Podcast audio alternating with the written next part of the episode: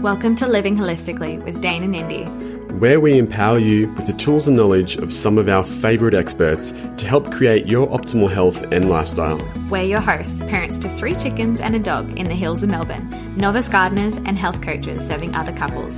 Thank you for being here today. We hope you enjoy this episode. On today's episode, we have food activist, environmentalist, and renowned author of The Vegetarian Myth, Lierre Keith.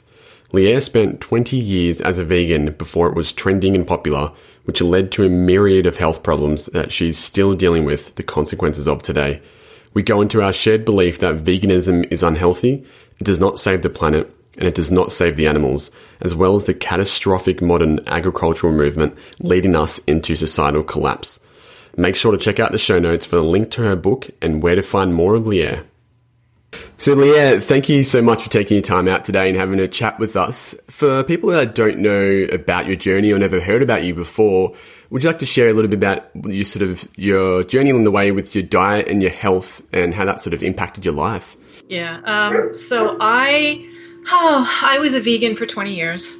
Um, I became a vegan when I was 16, uh, and I did it in the way that most people do it, which is that I was friends with somebody else who was a vegan, and I became convinced very quickly that this was the thing I should do. So there was another teenage girl who, her whole family, they were vegans and they were really into it. Uh, and after, you know, just a week or two of knowing her, uh, I mean, she was good. She had all the information. She laid it all out, and I was very susceptible to this because I, number one, I grew up in a really urban environment, so I really had no idea where food came from so when she presented me with all of this, um, first you had the stuff that's really compelling and very true, like how horrible factory farming is, and you know I was uh, very just really upset about it, which we should be. It's awful what's happening to animals. So that that's I think we can all agree, no matter what we decide to eat, that that's something we need to just stop.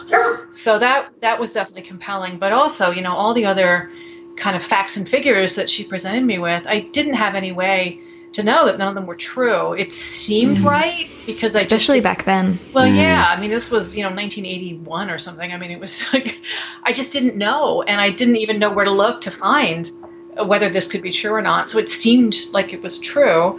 And then of course I read more books. You know everything that she recommended, I went and and read.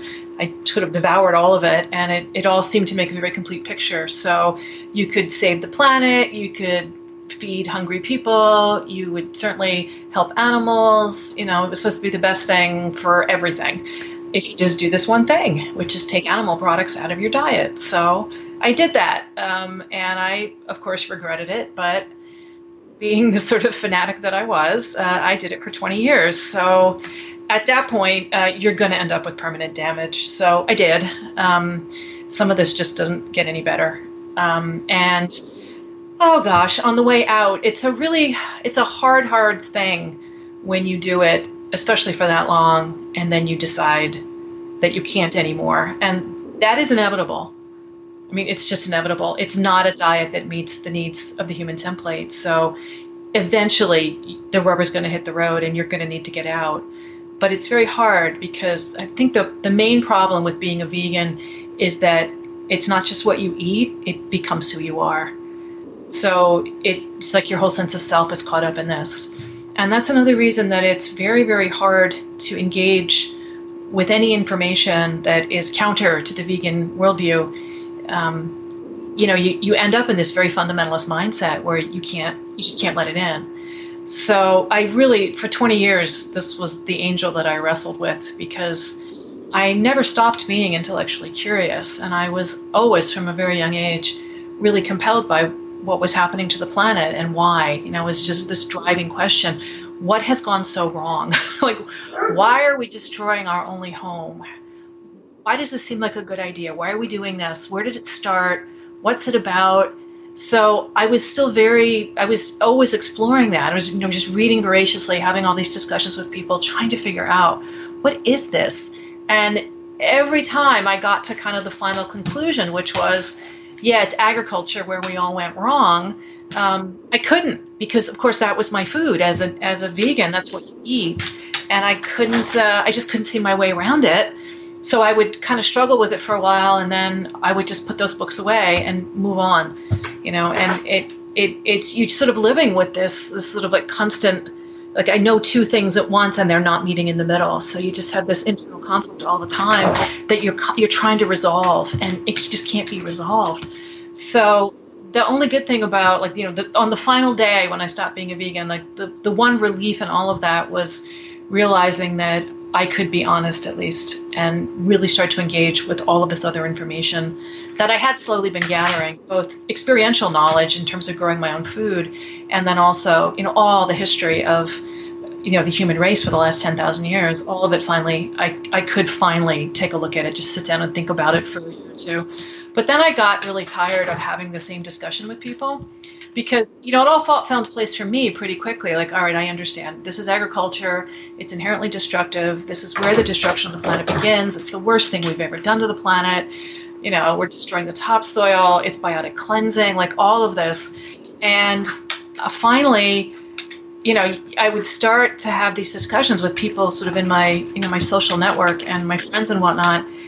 And it it just gets exhausting after a while because same talk every time like you know and you have to start from what is soil? Where does it come from? You know what what makes soil like how is it built? And then okay and then what is this food? How is it where does that come from? And what is it doing to the planet? And i can walk you through that but you know it takes time and you know often these discussions of two or three hours and then at the end of it there'd be like one or two people who were like oh wow this is really interesting i'm gonna I'm gonna, you know, try to think more about this, and you, you give them some books to read and stuff. But it was like this is really slow. Also, getting really tired of it. So I thought I think I just need to write a book. So I did. I wrote a book called The Vegetarian Myth, and that's kind of my, my claim to fame. Uh, and I remember even when I was writing it, my uh, my significant other at the time saying to me, "You know, you're not going to be famous. What you're going to be is infamous, because they don't want to hear this."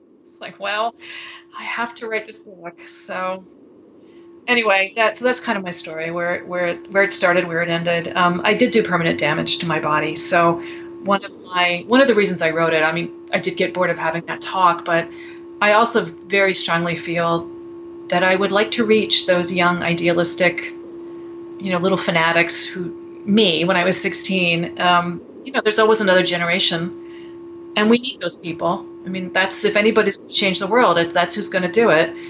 But they're wasting their time being a vegan because it's not going to do anything. None, none of its promises are going to come true, uh, and they're not. They're not actually identifying the source of the problem. They think they are, and that's very commendable. But there's more. They don't have all the information yet, and I'm just trying to give them more information so they can keep going because they shouldn't have to do there's a whole generation of us out here who already tried this, and we already understand that it's not going to work, um, and that there's better solutions for what's gone wrong. But somebody needs to kind of lay it out. So I'm hoping that I've had some role in at least some of that. But things are really different than when I was 16. There really is way better information out there, and there are people who really are uh, making a huge difference in terms of repairing the planet and the ruminants and the grasses and all of that. And it, it's really our only hope. So um, I, I just hope that anybody who's listening who's still sort of in the throes of all that confusion can can follow this, you know, follow this thread a little bit and see where it goes because there's really good information now. Mm, and just to give um, our listeners a bit of context as well, one point, um, could you share as well how you were doing veganism? Because a lot of people talk about in terms of health effects that if you're having health, of, you know, negative health effects, that you're just not doing it right. So, do you hmm. want to share sort of how? so I thought that too. Mm. It's a very strange sort of cult mentality where your health starts to fail and then you double down and say, well, I'm not being pure enough, so I'll do mm. this instead. And then I'm still not being pure enough because now I feel even worse. So I'm going to try this instead. And, you know, I even did like the raw thing for a while. I mean, it was absolute madness, but, you know, you just keep thinking, this is the way out. Like, this is the truth. And this is you know, this is like the good way. It's the, you know, the, the best option. It, it has to work because otherwise, what is there? You know, you believe in it so strongly, even though, you know, the evidence of your body is saying, no, you're falling to pieces. Um, but anyway, so I was never a junk food vegan. I mean, all that time that I was a vegan, I would not touch anything that had sugar in it. So I ate no white sugar that whole time. I didn't, and I wouldn't eat white flour or white rice. It had to be, you know, whole beans, whole grains, all of that.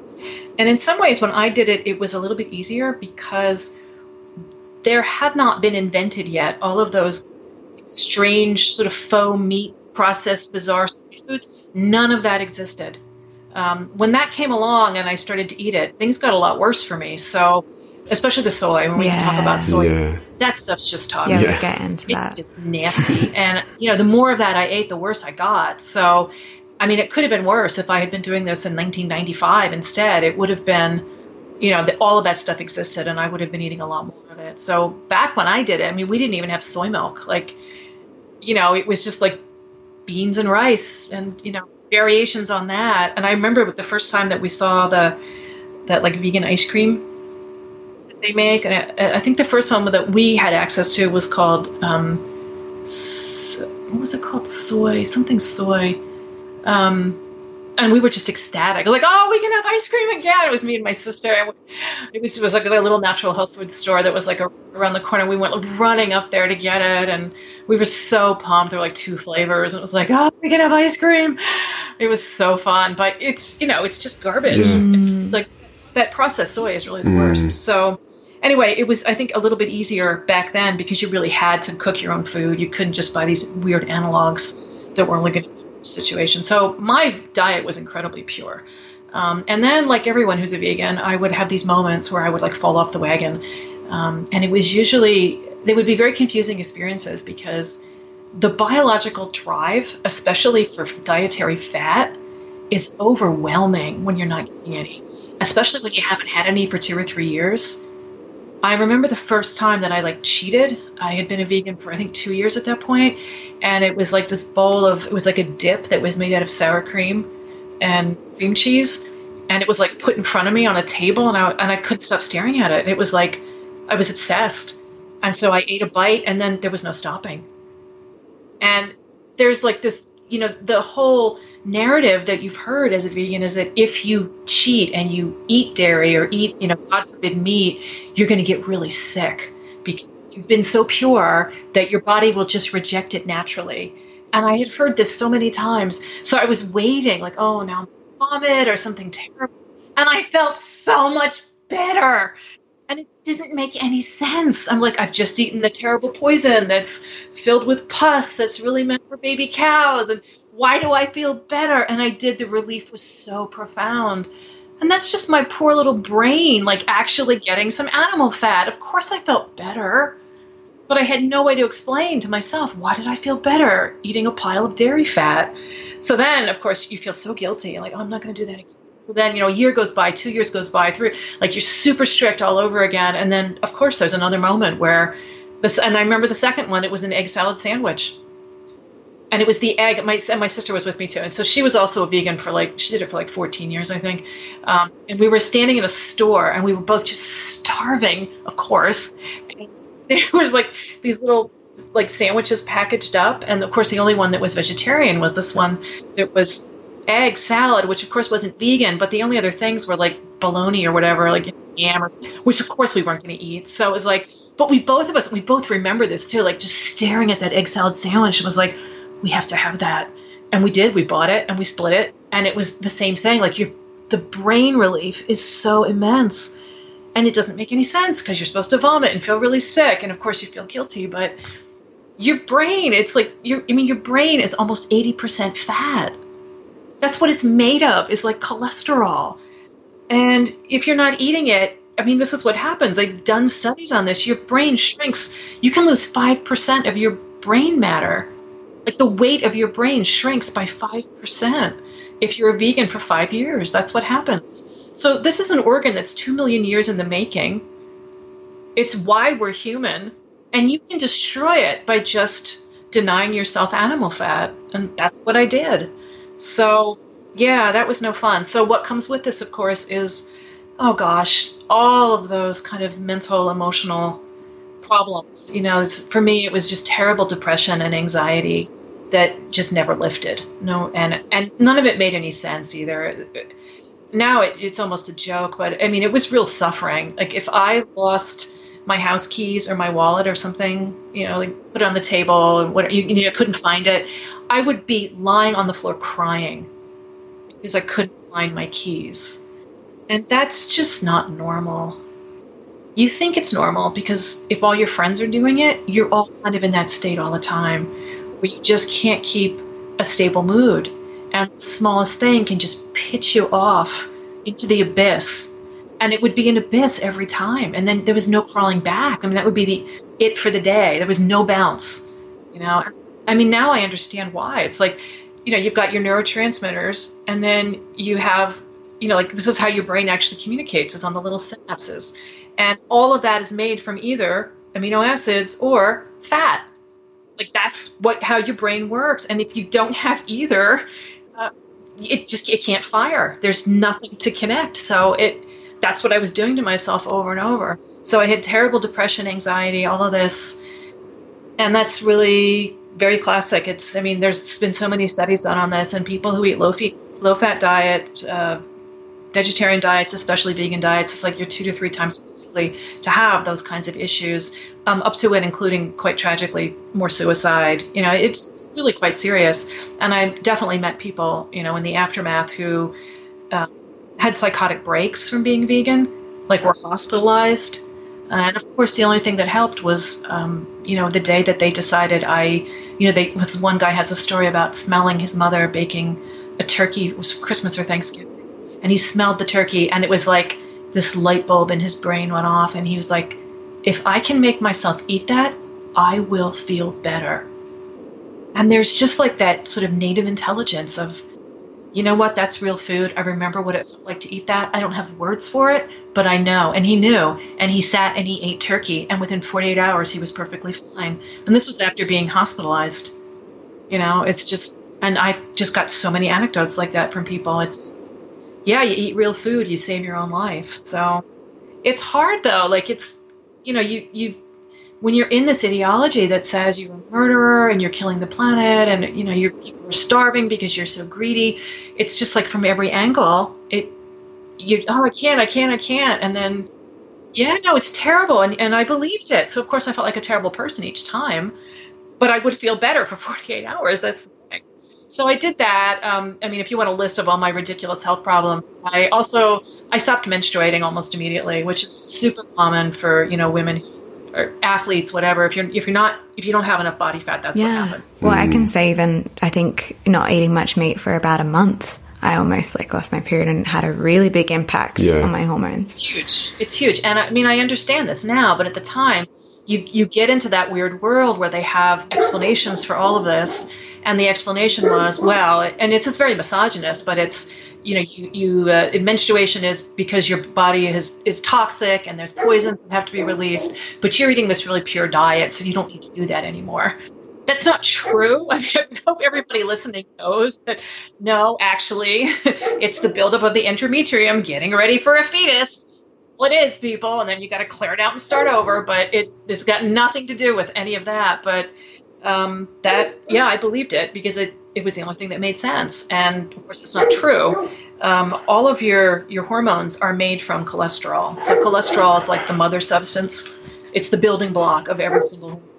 Um, and if you aren't eating any, um, your your body has these great ways of sort of, you know, prioritizing staying alive moment to moment. So it'll whatever little bits of cholesterol you can get, and your body does produce some um, your body will shuttle those off to things that are keeping you alive now because it wants you to stay alive. And from a biological perspective, you can have a baby at some future date. Mm, like exactly. that here when there's more food. Let us know yeah. when there's you know fat on the animals again. When you're not mm. starving, we can talk about a baby. But until then, we're just shutting that shit down, um, and we'll just keep your brain functioning. So that's what happened. Um, you know, the moment that I started eating real food, it it all came back. And the the really dramatic one was when I took the soy out, which I did a few months after all of all of my you know learning to do this again. And then and then I started to get all the information about soy. And I, I was I was kind of horrified honestly by what I'd done. And I, I went cold turkey on soy. And from that point um, and I'm not exaggerating it was 28 mm-hmm. days boom 28 days. Wow. boom it was set your clock by it and that's how it went until menopause. So it was you know between the starvation and the soy it uh, there was no way I was going to reproduce. So Um, and that can be quite tragic. I mean, there's plenty of women. I didn't ever want to have a baby, so it wasn't that big a deal for me. But if I had wanted to have a child, I, that would have just broken my heart.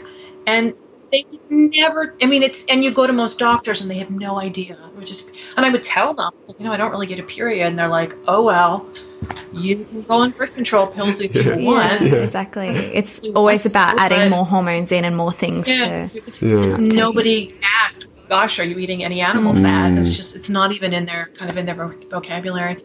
So I did that. Of course, I destroyed my insulin receptors because when you eat a vegan diet, it's just it's sugar. I mean, that's all it is, and it makes you feel happy to say, "Well, it's complex carbohydrate." I mean, you can tell yourself that, but the thing is, you know how our digestive digestive system works. It's by the time it gets through your intestines, it's broken down into simple sugars.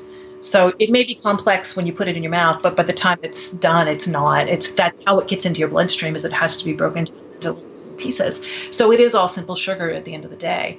And eating a, a vegan diet like that, it's just sugar, sh- load of sugar mm. every single time yeah. you eat. We always try and explain that about rice. Rice, I think, is the most yeah. common one. It's bad, you know. It's it's just that's all I did was just I so I was riding that kind of that roller coaster of the too high, too low, too high, too low blood sugar thing, and then the insulin surge, and I mean, this is how you can. One of the reasons that you can see that we were never meant to eat that kind of diet, the um, because insulin is a really blunt instrument, right? If you eat, if you if you eat too much food, if you eat too much sugar of any kind, um, our brains can only function within a pretty narrow range of sugar, and so it's a, it's pretty narrow. And if you eat too much, or if you've got too little, um, I mean, you can fall into a coma and die. So it is a biological emergency, right? And what you need to do is just keep it steady. That's when your brain is the happiest. And of course, that's done eating mostly fat. Um, but if you're eating, you know, like the kind of vegan diet or the high high carb, you know, kind of thing, it's just this all the time. So you get all of this, have the fruit, the whole wheat, whatever, the rice, the potatoes, and it comes, and now you've got way too much sugar in your blood, and and your your body knows this is a biological emergency, and response is this huge surge of insulin from the pancreas, and insulin will grab every single thing that it can. It's again a blunt instrument, and it will everything that's in your blood. It'll just shove it into the sh- into your cells for storage as fast as it can, and this is so you don't die from too much blood, you know, because if it's too high, you'll pass out. So now, of course, it's done it too well. So now you're going to have a drop in your blood sugar. And this is when you get hungry and you're shaking and you're crying and you're sweating and your mood is just insane. You're angry. You're so upset about nothing. Um, there's all this adrenaline because, again, it's a biological emergency. And there's just no way to keep to, just to keep your mood stable. And the only thing you can think about is food. So now you shove another handful of sugar into your mouth. It starts all over again. You can do that once in a while and you'll be all right. But I mean, I was doing that five, six times a day. And by the time I was being a vegan, I was honestly eating every 20 minutes. I mean, it was just semi constant. And I have since, I mean, since all of this, you know, I figured all this out and I've, you know, gone to a totally different eat, but I will go to gatherings where there's still plenty of people who eat that way, and I'm amazed at how bad they feel. And you remember what it was like, and there they are, and it's like every half an hour they have to take a break and put some other, you know, little yummy thing in their mouths. It's like, I know what you're doing. It's not going to help. Like the only thing you can do is get off this roller coaster, but it means you've got to stop eating corn chips and rice cakes and you know grapes and apples and what like what you know little granola snacks and out and out chocolate whatever it is like it it's all sugar and this is all you're doing. Like you're not it's not going to end till you just take it all out. So i destroyed my insulin receptors so i'm permanently low carb. Like that's they don't really at, at, at the point that i did it it's uh, they don't really resensitize resensitize. Some people if you do it for a shorter amount of time you can get back some normal function on that but it's it's pretty much for me. So I can cheat a little bit now and then, but I, I do pay the price. I mean, I'll feel pretty sick, hours, so it's not really worth it. So I did that, and then um, the more serious stuff, I um, I destroyed the joints in my spine. So I have degenerative disc disease, and it's very severe. Um, I have it at four levels of my spine, and that started two years in being a. And it took me 15 years to get a diagnosis because wow. I was way too young. Yeah, what were some of the symptoms? Well, well, it's just pain. Yeah. It's like this constant sort of gnawing pain, just in the center of the joint. Like you, you can't touch it. It's like way in there. Um, and I just remember just going to doctor after doctor and like begging them to figure out what was wrong with me. And they didn't even ask me the right questions because I was so young. Like your spine doesn't fall apart when you're 18. That's not a thing. You're, this could happen when you're 80, but when you're 18, and I hadn't been in an accident. Like it wasn't like I was a car accident or, you know, that that kind of, um, you know, precipitating incident they would call it. There was nothing in my history, and they were like, oh, I don't know what's wrong, and they would, you know, go see another specialist. And at that point, they only had X-rays, and it doesn't show on an X-ray. Eventually, there were MRIs, but that took about a decade. Um, and then I did finally get the MRI 15 years in, and they were like, well, it's this is no shock. We don't understand how it happened, but you just there's nothing left here. Your discs are just gone. Wow. Yeah. Yeah, it's bad, and there's nothing anybody can do about that. Um, so I'm in morphine level pain every day. Wow. Um, you, you don't want to do this to yourself, kids. There's just, Yeah. and this is where it ends. It's and some of the only people I've ever met who have my condition are also recovering vegans. Ah. Oh wow. Yeah, and it's it's very strange, you know, to meet because it's just it's such a weird condition to have, um, and it's oh it's always the ex-vegans who come and send me the little email. I did the same thing. It's my spine. Sometimes it's their hips and their knees. You know, there'll be other joints that fall apart. Like my sister, it was more her her ankles and her knees went. But she also did ballet when she was younger, so strain I think on those joints for her. Hers got a lot better when she started eating, you know, animal fat. It, she, she's nowhere in. She's not in like the chronic pain that I'm in, but um, it's yeah, you'll wear out your joints, and you're not getting enough minerals those joints, um, and very particularly soy uh, block the absorption of zinc, and zinc is crucial in creating that matrix of the cartilage. So the more soy, soy yes, very much. But the more soy I ate, I absolutely could track this to. Remember, I mentioned all those kind of soy products. The more of those I ate, like it was just physically more pain, like very quickly. The more I ate those, I could at, at the time I couldn't figure out why. Am I? I mean, it was bad enough to start with, but it's getting so much worse. Why is it so much worse? And it wasn't until I got out of the whole thing and read all this stuff about soy, I was like, that's what happened to my spine. That's why those when I was eating all that. That's why it got so much worse. It was that's it was there's the answer, you know. So there's no there's not really any pulling that one back. Um, the when I did switch to a more traditional diet and you know sort of went sort of paleo, eating all the good animal fats, uh, my pain level was dramatically decreased. So I did get a lot more function back, and I think some of that is just the inflammation levels. Again, is one of the problems with eating these sort of plant-based diets. It's all omega sixes, and there's no threes, and that's just the recipe for inf- inflammation. So it took about two years of eating a more appropriate diet, but my pain level did go down, and um, I mean, I'll take what I can get. Like it's, I'm not going to get a miracle cure, but but it's you know certainly better than it was. So I did that. I had a couple other smaller problems, like um, like my skin was incredibly dry all the time, and it doesn't sound so bad, but honestly, it would keep me up at night. It was Yeah, so and your dry. skin looks amazing now. Yeah. but like I would wake up at night like scratching because it hurts so much, especially in the winter. Yeah. You know, because I lived in a very Yeah. climate and it just so dry it was like bleeding.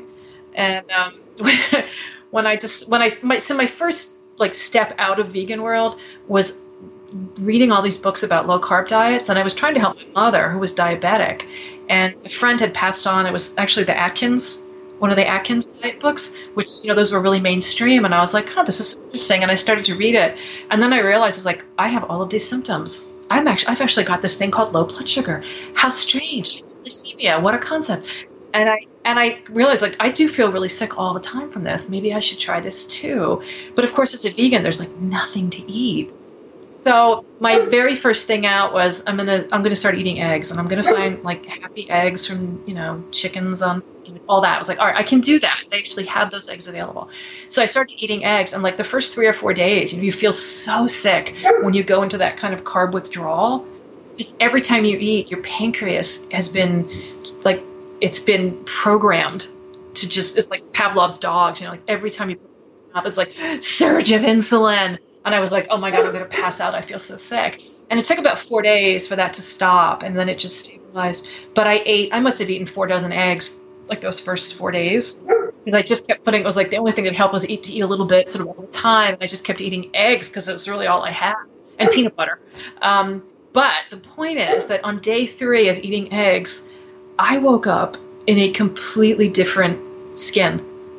Like there was color in my face, but I could bend my arms and legs and it didn't hurt. Because it had been hurting for at least a decade just to move. Because there was no flexibility.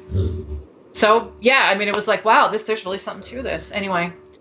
So I did the stupid skin thing. Um, what else? I think that's pro- oh my thyroid. Of course, I ended up Hashimoto's from the soy. So another reason not to eat soy. So I have autoimmune disease. Um, and then uh, the problem is once you get one autoimmune disease, you're likely to get more. So now I have three autoimmune diseases. um, might have been worse if I had kept being vegan, but um, I didn't. I didn't quite get a miracle cure with that one. It is certainly better.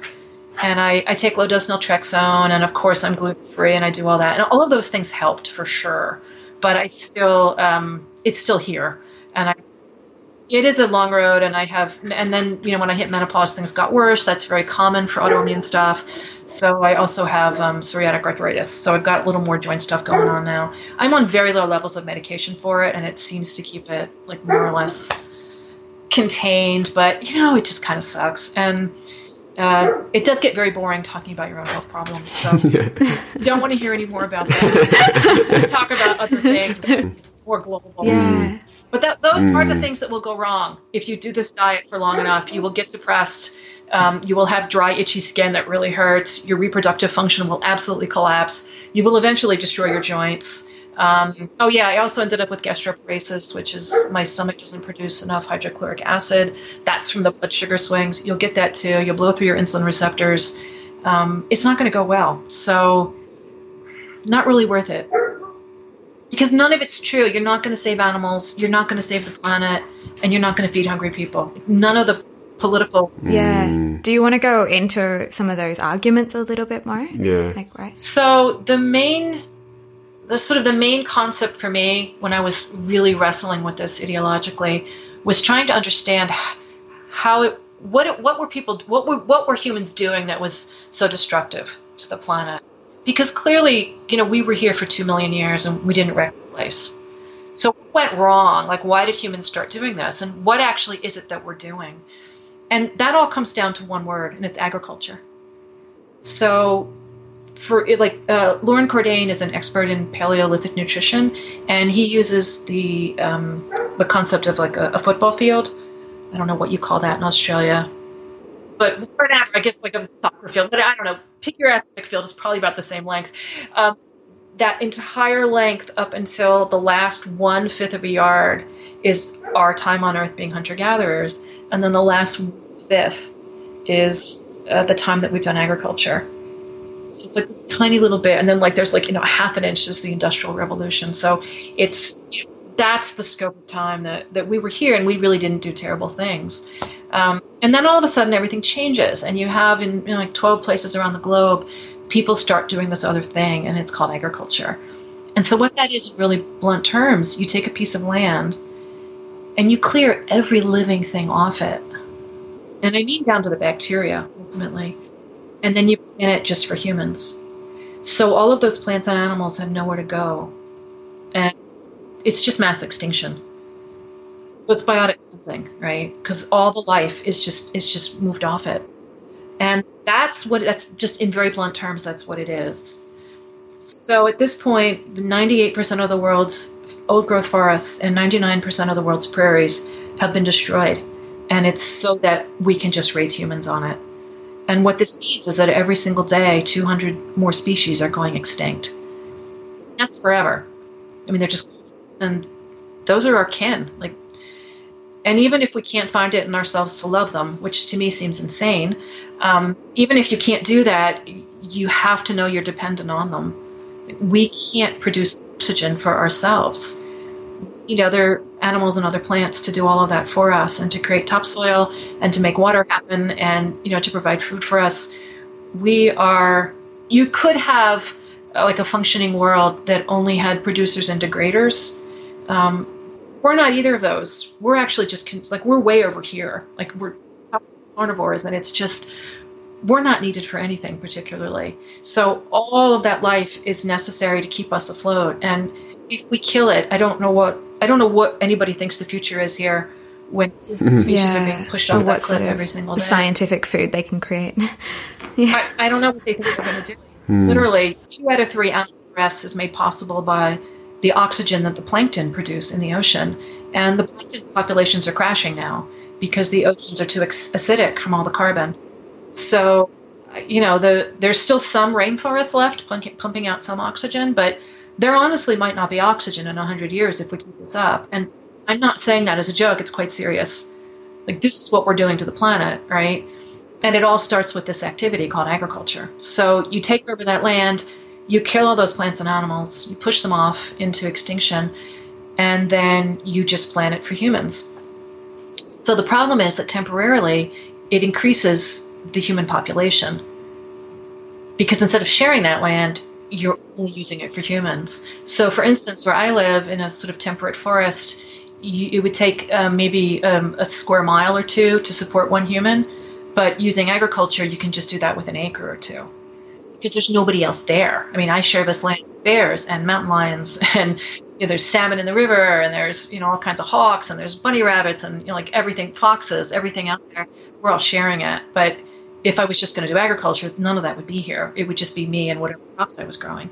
So, very temporarily, you can have way more humans. The problem is that because this is a destructive activity, you eventually run through all that topsoil. Every time you do this activity, you're, you're drawing down the soil. So, eventually, you've got nothing left but desert. If you think about the places where agriculture began, Iraq, the Fertile Crescent. Nobody in their right mind would call that place the Fertile Crescent now. It's just a desert. It's just rocks. There's nothing left. And that's that's the ultimate that's the endpoint of every civilization. There have been 34 civilizations. Every last one of them has ended in collapse because it's drawdown. So now you've got all these people dependent on this activity and they're they're using up their soil and also their trees and their water and their energy and whatever they've got it's all being used and their population is ever expanding because that's what agriculture does and now they have to conquer their neighbors and take all their stuff because they're dependent on it there's too many of them they've got to get their food from somewhere else and this is the pattern of every single civilization you have this bloated power center and it's surrounded by colonies um, so every civilization ends up militarized because nobody in those hinterlands is going to willingly give up their land, their water, their trees, their fish, their soil. You have to conquer them. Um, and then the other problem, of course, is that this is a backbreaking activity. Um, hunter gatherers spend like you know whatever 15 hours a week just to provide for their basic stuff but for agriculturalists for the farmers it's dawn to dusk it never ends so they're always it's always based on slavery. So you usually have about 90% of the population is enslaved, and that's the other reason you need the military is because you can't have that number of people enslaved without military to keep them there. So they have to go get them, you know, and, and then force them to be slaves. So it's been an absolute disaster for the planet, but it's also been a disaster for human culture because up until that point, I mean, we mostly lived in you know small sized kind of tribe tribal situations where decisions were made face to face and you didn't have that level of hierarchy. And I'm not saying that everything was perfect. There's certainly archaeological evidence to show that we were not always the nicest people, but um, you know things were more or less egalitarian, and you can see that in things like the grave goods, where you know when they when they find when they excavate these graves, everybody has pretty much the same stuff in their graves. Now you can compare that to like the pharaohs of Egypt, where you've got you know one dead body with like a thousand other people killed buried with him, and you know all the treasure you could imagine is there, and then you know like the grave of the slaves of the serfs, which is just like nothing but you know one little pot or something. So it's quite clear that there's a hierarchy going on there. Um, so it, things were certainly better, and nutritionally speaking, I mean hunter gatherers have like perfect bones, perfect dentition, and there's just no evidence of the what are called the diseases of civilization. And they're called that for a reason. They don't have the quote diseases of hunter gatherers. Right? They're, they're eating to the human template. And then agriculture comes, and the very first thing you see in the archaeological record is that people shrink six inches and their teeth start falling out. And that's because you've, you've got all the problems that come with this diet. It's you've got the problems of excess and then the problems of deficiency. So the excess is the sugar and the omega sixes, which create that whole inflammatory state. And then the, the deficiencies are just endless. I mean, all the minerals, like iron deficiency. Sometimes in the skeletal remains, you'll see iron deficiency is so bad that it actually creates changes in the bone, particularly in the like, children's skulls. It's just absolutely ghastly because this would have been really painful conditions. Um, and then, of course, the teeth don't fit, and you can see there's um, like way higher infant mortality. Um, you know, even as adults, they're still losing teeth. Um, and then the bones are just riddled with all kinds of diseases, which are just not seen in the, the hunter-gatherer population. So this is why anybody who's an anthrop- uh, like a physical anthropologist or an archaeologist, they can look at a bone and tell you in five seconds whether it belonged to a farmer, hunter-gatherer, because it's so distinct the differences. So it's been a disaster for the planet. It's a disaster for for human culture and a disaster for human health. So the real question is why anybody did this, and we don't really know the answer to that. It's still kind of an open question. Why did humans take this up? Because life was way better before. Um, anyway, so that that's kind of my spiel on agriculture. Um, so now, I mean, we've kind of pushed this to the brink. The the whole, all of these previous civilizations were limited to a more human scale um, because they didn't have the internal combustion engine. So the supply lines could only get so big. You could only bring in food from so far, you know, back to the power center, and then also the military supply lines could only get so big before they snapped because they only had things like horses or elephants or whatever, but they didn't have engines. Um, sometimes, a lot of times, you'd have like around the Mediterranean, you know, they used boats and they had you know huge navies and stuff, and you could transport stuff that way. But even the Roman Empire was only going to get so big. Like the Alps saved a lot of Europe from the Roman Empire because they just couldn't get over the mountains. So there's you know there's there were limits to these civilizations before, and they would collapse, and then it would spring up again somewhere nearby, and then that one would collapse, and that's been the pattern. But with the invention of the the of you know fossil fuel and and the, the engines, um, it's gone completely global. So there's no place left to take. It's everything that has been turned to agriculture it's it's a done deal. Like there's no more continents. There's nothing left to conquer. Um, and what should have happened by 1950 was that's when the collapse should have happened. All right, I'm not saying that with any glee, but that is the ultimate fate of every civilization. If you use up your stuff, you are eventually going to collapse, right? If, if it's headed downward, you're going to hit zero eventually, right? That should have happened because by 1950 we were basically out of topsoil. Um, and what happened instead was this thing called the Green Revolution. So they had learned to use, they had learned to make usable fertilizer from nitrogen um, during, it started in World War One and then definitely in World War Two. And it's this thing called the Haber-Bosch process where they take oil and gas and they can extract the nitrogen. It's very energy intensive, but as long as oil and gas are cheap, it can be done. And they used to make bombs because that's what bombs bomb is out of but then it, for the peacetime use, they realized, oh, this is this is a solution to this problem that scientists had seen coming for 50 or 60 years. That that we were going to be out of nitrogen, that the soil was simply too depleted, and nobody knew what we were going to do then. Well, that was the answer. It's a temporary answer because we are going to run out of oil and gas. Um, but for now, that's what we're eating is oil on a stalk. That's literally how the food is being produced. So, and there's basically no human being alive who doesn't have it in their in their tissues now. That it, it just comes from oil and gas. So uh, it's a pretty scary thought. There's six billion people who are only here because of fossil fuel. It's there were one billion people at the beginning of the fossil fuel age, so you know, eight, year 1800, and there's now over seven billion. So that's all because of fossil fuel. And I don't know why anybody thinks this is a plan with the future. We're gonna now we're already on the downslope of the curve in gas, so I the thing is, there are ways forward. It's just we can't really get anybody to face the scale of the problem. This episode is brought to you by Barkley Eyewear, the only blue blockers created by a health professional, and that will protect you from day to night from the harmful spectrums of artificial light. If you haven't heard what all the fuss is about, make sure you check out Season 1, Episode 6, where Dane and I delve into all things light and circadian rhythms to understand why these are a game changer for your health. And to say thank you for your support, we've got an exclusive discount of 15% off if you use the code HOLISTIC15. That's H O L I S T I C 1 5. Just head to barkleyeyewear.com. That's B A R K L E Y E Y E W E A R dot com. Yeah, that comes into I think a lot of people like Liz hearing that just what you've shown so far. It's like it's the truth, and a lot of people don't want to accept that as well. But I think such a powerful um, message that we can give out to the world is that we no matter what the like, was coming up from above, the power and the money that's involved with having that sort of control, it the power essentially once we realize it's within the numbers of people like us, and so if we actually start to uh, uh, put our money towards things that actually regenerate things as well. So if we stop feeding the system, it will collapse. But that takes a volume of people for that to happen as well. So mm. people might, might not feel like they have much. Um, faith or even control of the future. Or they, that not, you know, eating animal products is the only way. Yeah.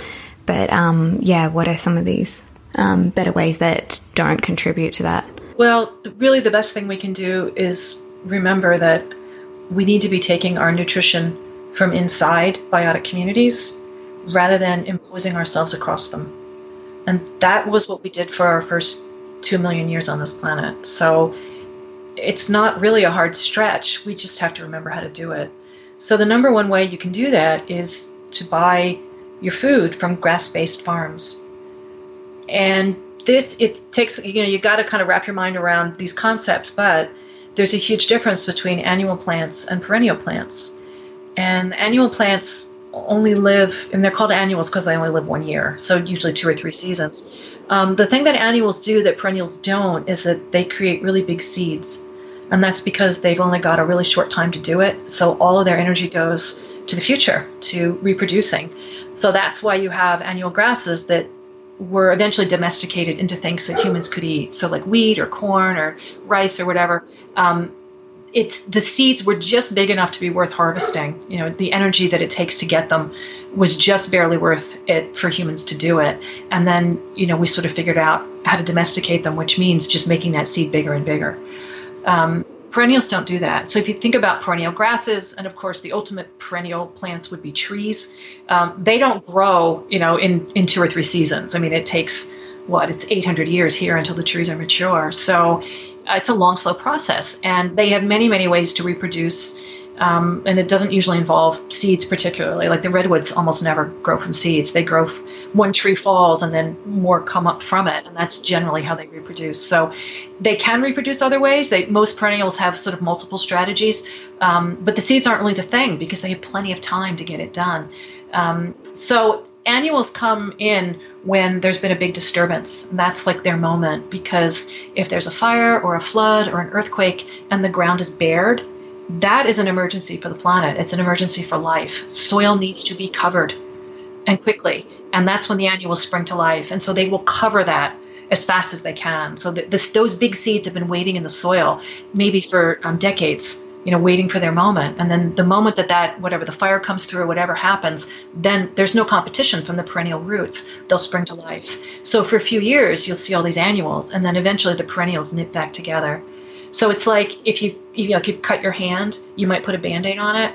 Uh, that's the that's what the annuals do. They're the band-aid. And then eventually your skin knits back together, and that's the perennial plants doing that. And what the perennials do is everything else. So they, they have very very deep deep root systems and that literally holds the soil in place. That's the matrix for soil. And then the root systems are very, very deep because they have a lot of time to make a really extensive root system. And that's how water enters the soil, is through those perennial roots. It actually makes a channel for, for the water to enter. And the, the roots also kind of suck it in because the plants are thirsty. And so they'll, they'll help help bring it down and then the entire thing acts like a giant sponge so then over course the course of the summer as it's getting hotter and hotter and there's less and less rain um, the grasses can they can grow dormant on the top but underneath the soil is where the, all the biological activity is still happening and they can then use that water that, that they've stored to, to keep themselves alive and also to help the rest of the community stay alive so it's everybody's working together like they're doing their part now the thing about grasses in particular is they are really good at low moisture environments so where there's more water, more rain, you're going to have a forest. But then in the areas where it's drier, which is two thirds of the world's surface or land surface, uh, you have grasslands. Um, and that's because there's not very much rainfall, and grasses are really good at surviving those those dry times because they have this ex- really extensive root system that, that's happening below the surface. But you can't just have grasses without the other members of that community, and this is the part where you know a lot of the vegetarians and the vegans start to balk. But the you cannot have grasses without you know some kind of animal, usually a ruminant. At least on my continent, it's ruminants. I'm not sure about Australia, but um, you know that's who eats the grasses, and it's a symbiotic relationship, like everything in nature. So if you don't have anybody to eat those grasses, what happens is um, the there's there's there's no way for the dead grasses to um, break down into smaller usable bits. So it just kind of piles up on the surface. And so you have all this dead grass that is really only going to fall apart with mechanical weathering. So it takes a very long time. And in the meantime, it's killing the grasses that are underneath.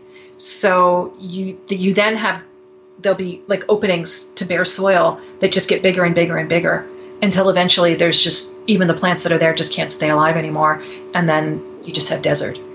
Um, now you add a ruminant to this, and what that buffalo or that cow will do um, and you can see they evolve together because unlike trees, grasses actually grow, the growth point is down near the bottom of the plant.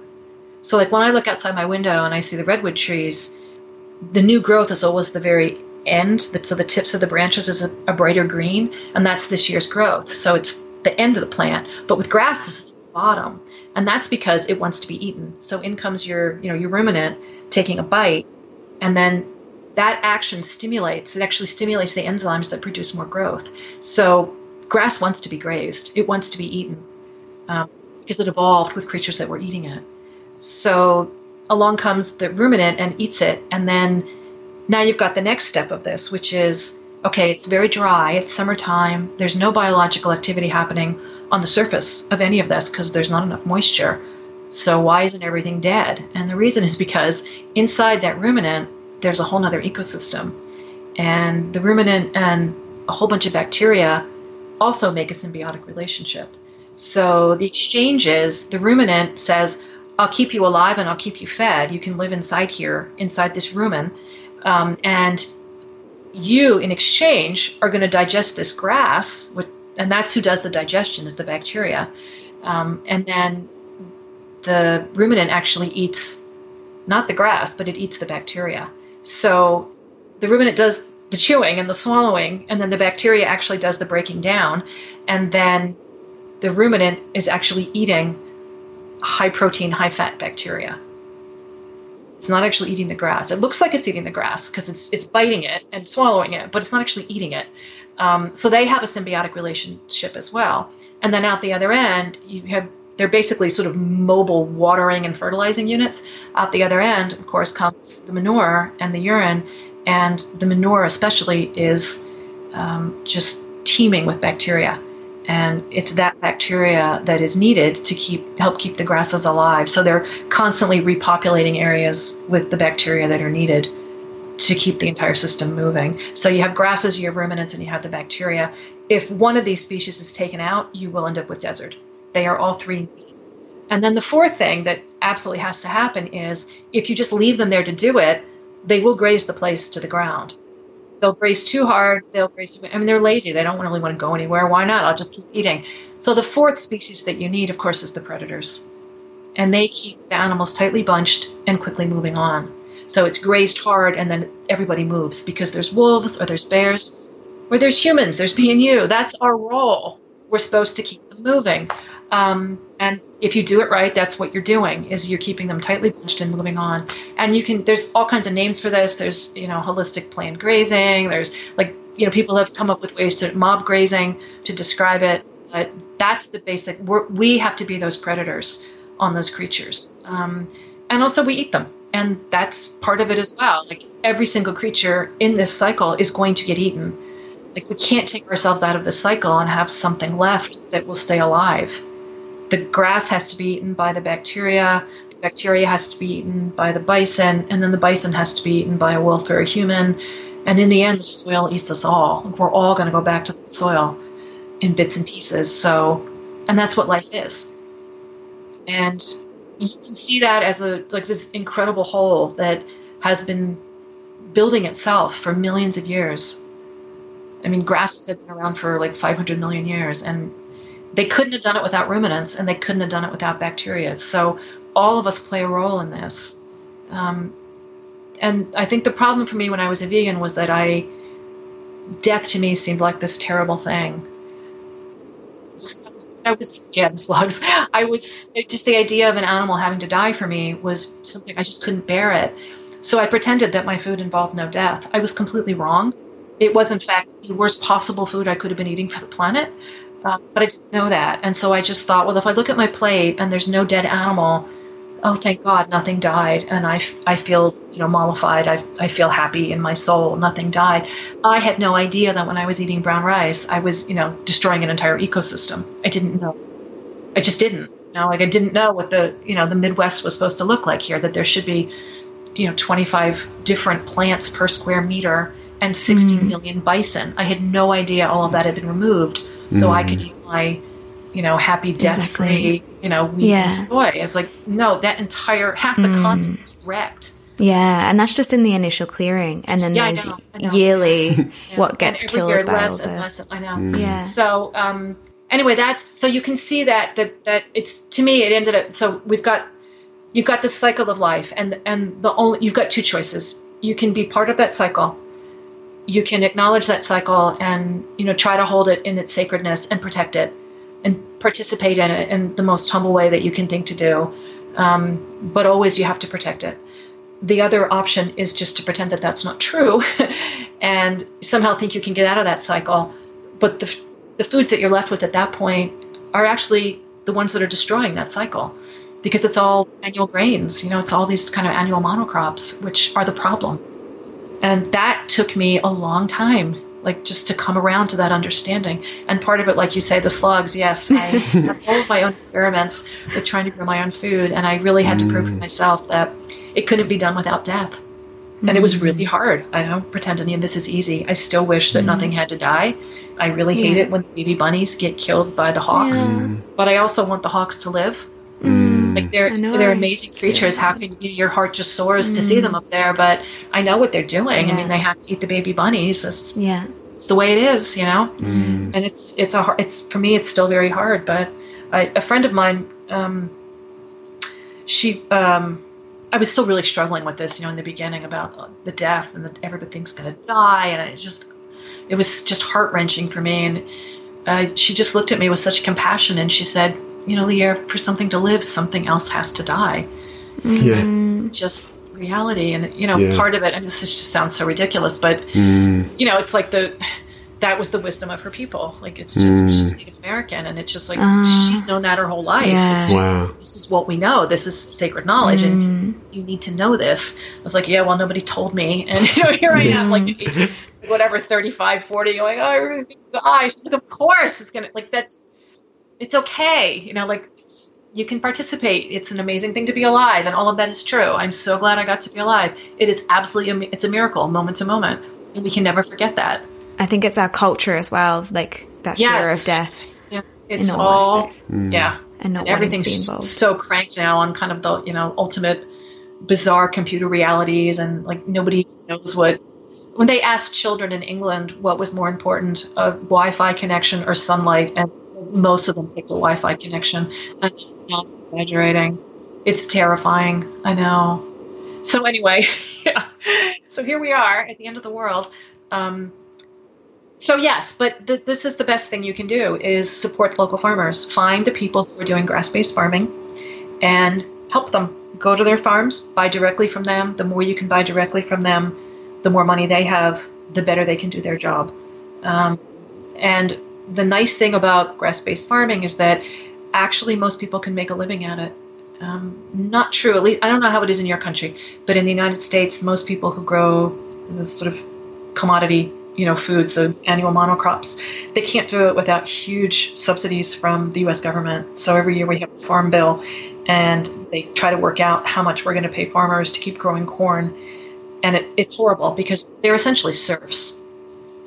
Things are so bad in farm country that it doesn't actually matter whether you're a poor farmer in India or you're a farmer in the United States, the number one cause of death for farmers is suicide. Yeah, it's the same here too, Actually, Yeah, they are Yeah. pushed up against the wall. They are not the enemy. I know. They are not the enemy. It is not their fault. Yeah, Um, a lot of them are born into it. Yeah, no, well. and they're doing their best. They think Yeah. they're trying to save their land and they're trying to save their family traditions. And I'm sure they they love the place where they live, but they've sold a bill of goods and it's never going to work.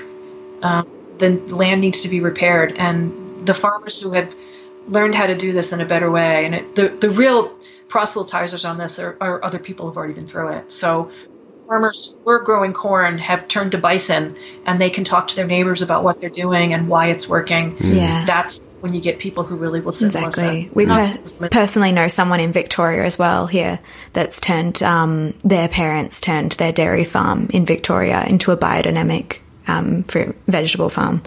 So yeah, where they regenerate the soil obviously in biodynamic methods. So yeah, I think that's a much more profitable. Ended up being much better for them, um, and it's smaller scale. It's healthier for everyone, obviously. So finding those people that have you know are doing that sort of thing is crucial. You said, and it, and it really works. You know, it's it, it- you can learn the, the techniques aren't that hard to learn, and you you really can make a living pretty quickly. Um, and there's plenty of people who can show you how to do it. So there was I remember once I was a, a, a young man who came to one of my talks and. It was so moving. He sat in the very front row and he just cried the whole time I was talking. And I was just, I was so moved. And then later I got to meet him and it was exactly that story. He'd had this farm in his family for, you know, four generations or something. And he had read my book the year before and really struggled with it. And he, every morning he would get up and look outside the window and he's like, she's right. We are destroying this land. There's nothing left. There's no soil. And I don't even have a way to make a living. I can't even support, you know, my family. And then, you know, he went ahead and he figured out how to do it. And now he's got, it's all grass and he's got all these heirloom cattle that he's growing on it. And he's like, you know, even in the first year, it came back to life. The stream came back, the birds are back. Like there's all these creatures that haven't been seen since my grandfather's day. And, you know, he's just, he's so grateful. And of course, I'm grateful because that's what I want the world to be. I want the world to to life. So we can feed people doing this. That's the thing. Um, there do need to be fewer people. And that's, I mean, people get weirded out when, you know, and I understand there have been terrible things on this planet in the name of like, you know, population control. But that's not something that I would ever, um, you know, that's not the side I'm on. The side I'm on is that we need to give women and girls um, the power to make decisions over their lives because when you do that, the birth rate drops really quickly. Uh, we know this has been studied inside and out. The, the number one thing that drops the birth rate around the world is simply teaching a girl to read. Because when girls have that much more power over their lives, they can grow up to be women who choose. They will choose to have fewer children if if they're able to do it. They will. Um, as it turns out, all things being equal, if everyone has enough to eat, some basic security, and good health care, the average couple really only wants about two children. So we actually do have kind of an inbuilt, um, you know, like just sort of a mechanism in there somewhere that, that, that will adjust, you know, to our actual desires for, you know, having a good and full life is actually replacement levels for the human population. And of course, there's people who always want more children, and then there's people like me who don't really want any. So it evens out. But that is what happens. So there are now, I think, 34 country, no, 40, 42 countries around the globe that have either steady or negative population growth. So, and it, it's just done by supporting the rights of women and girls. So that's something we should be doing anyway. But as it turns out, um, it really is the only thing that's going to save us. So it was really never people versus the planet. Like there's a lot of people who get into this. Oh, we're inherently destructive, and there's this terrible battle between people and the scarcity. And like that's never. It's not true. It was never people versus planet. It was always people versus planet. And sorry, recognizing, I think, because we've recently gotten chickens, we still eat chicken, but we can recognize like that beautiful spirit within our chickens and, you know, all chickens that are part of our we lives. We love our chickens so much. Yeah. Like there's, uh, they're our pets, and so we. But that brought even more level of connection and consciousness that we want to only support the best quality ever. Whereas I think what Mm. Yeah. happens in that veganism extreme world is that they're so disconnected from And so farmers or farms. even from being close to animals, and really like we can really honor that side of it, and we still eat our meat. Even and- before it goes in your body, you know, you can be really grateful that this chicken died for you. and you can be really appreciative. Yeah, I had chickens, I had ducks, geese, guinea fowl, The goats. and I oh, and pigeons mm. and the goats. So and I loved. Yeah. I mean, I, I mm. miss. I'm going to get chickens Yeah. yeah. soon. I just mm. I love having chickens. They were and the ducks too. They're just so cute, so Yeah. funny, so They- intelligent. Oh, people, I people you don't know until you have Yeah. some. Just Yeah. how delightful they Yeah. are. Just so many cute stories about the Yeah. chickens. And you can't. I don't think you can garden sustainably without chickens Yeah. or ducks or somebody Yeah. because, man, they do a great job. Oh yeah. oh, our, Plus the our slug numbers just- are naturally down, so it means Yep, there's it's funny. Yep, I never saw another slug. Yeah. That was the end of it. So great. Yeah, we still um we still say sorry when we're when Even if the there's a slugs, really we fat have really, slug. really big slugs over here, and even when we have to kill them, we're like, we have, must still say sorry every single time. It's like we still appreciate and value the life of every little small creature. It's a big one. We've got some crazy non-native But- Belgian black slugs. yeah, Yeah, sort we have invasive slugs here too, and it's hard every time. I just, I still don't want anything to Yeah. die. Like I'm, that's just never going to be. Mm-hmm. I still don't something like that seeing I, something in pain. I just can't. I can't. It's still really, really hard, Yeah. and I think it just always will be. Yeah. And at a certain point, I just accepted like this is never going to feel fun. Yeah. It's just always going to be sad and slightly heartbreaking and really mm. bittersweet. Yeah. And there's always going to be that sort of existential moment of oh, death is coming and. What is the void and what is you know all of that and you know I can laugh about it but it's really true it and I think some of us we're just like it's just, we're like that. It Not everybody feels it, it that yeah. deeply, but it's just the way I mm. am. It's exactly. just, for whatever reason, it's just it is what it is, Yeah. Mm. and you just you have to. do it. And I still am glad I was born, and I still love Mm. being here. I love this planet. I love everything, even though it's going to die. Mm. And you know, I'll be gone, and then there will be more of it. And so, you know, we all got lucky. So Mm. Yeah. that, that's all there is, really. I think yeah, again, trying to put in place that gratitude and um you know, being asking almost like for forgiveness. It seems so like it's so comical, but it's true. Like in that sense of like, you know, I'm sorry, like please forgive me. Like this is what I'm doing. And you see that all the time in in nature. you have to be humble like that's the only way otherwise it's we have such a we have such a capacity for hubris as humans and gosh doesn't like every religion and every folktale isn't that like one of the main messages is watch out for that hum- human hubris watch out for that pride and that um, that capacity to dominate you know like it, that's so much of what we should know and we've just lost it in this culture so we have to remember it Mm, and reconnect. there's a there's Yeah. quite a big disconnect going on right now, and I think that's hopefully that's what a movement that's definitely happening. We're seeing around the Mm, world in that. Australia, and there's a lot of people coming together now, small community based that are actually supporting. And that's where the change will happen. in and that's where we, yeah, and even just Yeah. getting this message out. So we're really grateful to have you on Yeah, here to so share this as well time. for people. So it may be able to plant some seeds and open their eyes up to um, to really see outside their box of sort of beliefs as well, and and maybe their upbringing, how that can be sort of um, questioned, and even just to explore Mm. that area as well. So. Our own beliefs about life and death. we will definitely put the link in for your book into our show notes as well. Yeah, we'd love for people to. Well, yeah, and that's like one of the things I always try to emphasize when I'm talking to vegans is, you know, the value system that you have is the right one, and that doesn't have to change.